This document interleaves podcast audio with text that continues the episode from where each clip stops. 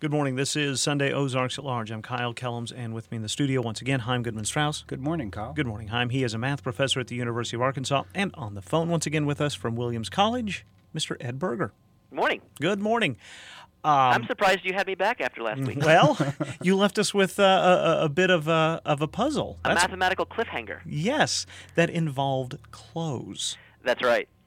The the challenge was, if if you remember, to take a um, some length of rope, like four feet or five feet of rope, tie a one end of the rope snugly around one ankle and the other end of the rope snugly around the other ankle, so you form a half human, half rope closed loop. And then the challenge was, is it possible to take off your pants, turn them inside out, and then put them back on so they're now totally inside out without ever cutting the rope? Hmm. I think it's definitely possible to take them off. Yes. Oh, excellent. well, actually, that's the first step. So, yes. so that is see, that's a fantastic. You used the life lesson from last week, which was to, to do something simple. That's right. So you, you you have the pants off. The pants are off, and so, the, first of all, let me just say to avoid any more suspense, it is possible to do this. Okay. Even though it might seem impossible at first, if you think about it, it is, and in fact, it's easier to do it. And you're absolutely right. You first will take your pants off and then you, you need to perform some kind of trick, and I'll, and I'll give you a hint. What you should do is you should put, for example, your left arm through the left pant leg. Oh well. And have it go all the way through, and it's okay. Everything is fine. You know, okay. it's all it's all wholesome. And now reach out and grab the cuff of the right pant leg, and now hold on to that real tight, and now pull it through the left pant leg, oh pant leg. Oh. and and the rope actually will be unaffected by this. This is an unaffected change. The rope oh. won't change. And if you pull it out and do it, you'll be almost there, and then you have one more step, which I'll let you figure out, and then you can actually show that you can do this. So essentially, you're are you just you're turning the pants inside out on the rope in effect. Exactly. Oh. Uh, yeah, the the rope is going through the process, and you never actually have to pierce it. This sounds like a great bar bet. Uh, it is, uh, but only at certain bars. Well, of course, yes, That's yes, yes. But this is a family show. So. Now there is a picture of you in action in in your book, The Heart of Mathematics. Which, Uh, which demonstrates that I have no pride at all.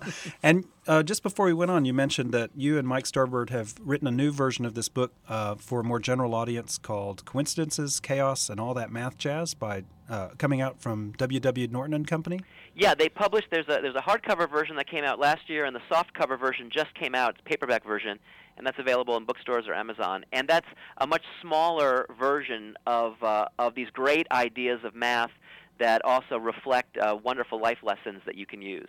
And, and and by the way, there's a full illustrated version of the solution to this in that book. Oh, that's really terrific. Great. Well, I wanted to ask you about your new textbook uh, as well, Extending the Frontiers of Mathematics, which is like geared towards. There's always a transition between um, teaching sort of a mechanical, algorithmic rote kind of a mathematics and sort of proof and thinking things through and kind of a more creative kind of mathematics, I think. And uh, I guess this book is meant to fill that, to make that transition.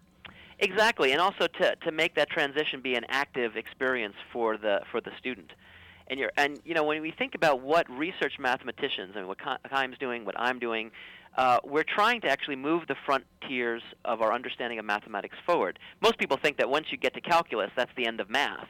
And of course, the truth is that math is an ever growing orb of ideas. Mhm. And in fact, what we understand is, is literally almost zero of all that's, that's out there that's possible. And so, what we're trying to do is to move this orb outward. And this is the place in the curriculum where, where students begin to experience the creativity involved in finding their own voice in proving theorems, giving the justification why mathematical statements are really true. I couldn't help but uh, notice that the first chapter is all about puzzles. Yeah, I thought you would like that, exactly. Because the truth is that this uh, venture or adventure is really a fun, joyful one. And so I opened with a whole bunch of uh, challenging but fun puzzles which begin to sharpen one's mind to look for patterns and to figure out how to devise arguments. And really, you know, that's what we do professionally as research mathematicians is just solve puzzles, right? Absolutely. That's now, of course, the ones that you that you solve and, and some of the ones that I solve are so cryptic that you know no one else except you know our friends in the area can understand them. but they're true. still puzzles. Yeah. So um, one thing about this book is it's really quite uh, short in terms of the number of pages for a full semester course. It's a little daunting it has a sort of un- unusual teaching method, which um, both of us sort of were raised within. Can can you describe that? Sure, absolutely. I mean, the, the book is only about 170 pages, and really, uh, you cannot use the whole book for a semester course. You can only use about half of it for a semester course. There's too much stuff so in here. So it's very, very semester. different. And the reason why it's so short is because, in fact, um, there there are no explanations. So it's perfect because I don't have to worry about explaining anything. Instead, each of the modules open with a, a little narrative describing the, the world of mathematics that'll be explored in this module. And then slowly, there are challenges, little challenges that are offered to the reader. And they're bite-sized challenges, so you can actually, you know, perform this challenge, and that will lead you into the next one. And slowly, the, the reader actually builds up the, the material and the subject for him or herself. And, and this really is a, a method that in the mathematical circles, at least in recent times, is known as the Moore method. That's named after um, R.L. Moore, who was a famous mathematics professor um, from the University of Texas at Austin. And he actually taught all his classes in this discovery, inquiry based learning approach. This is an approach where, in fact, the students have no uh, a regular textbook, a traditional textbook where there's explanation and proofs, but instead are given a list almost like a laundry list of things that need to be done, a to-do list, if you will, and then the students slowly work through that.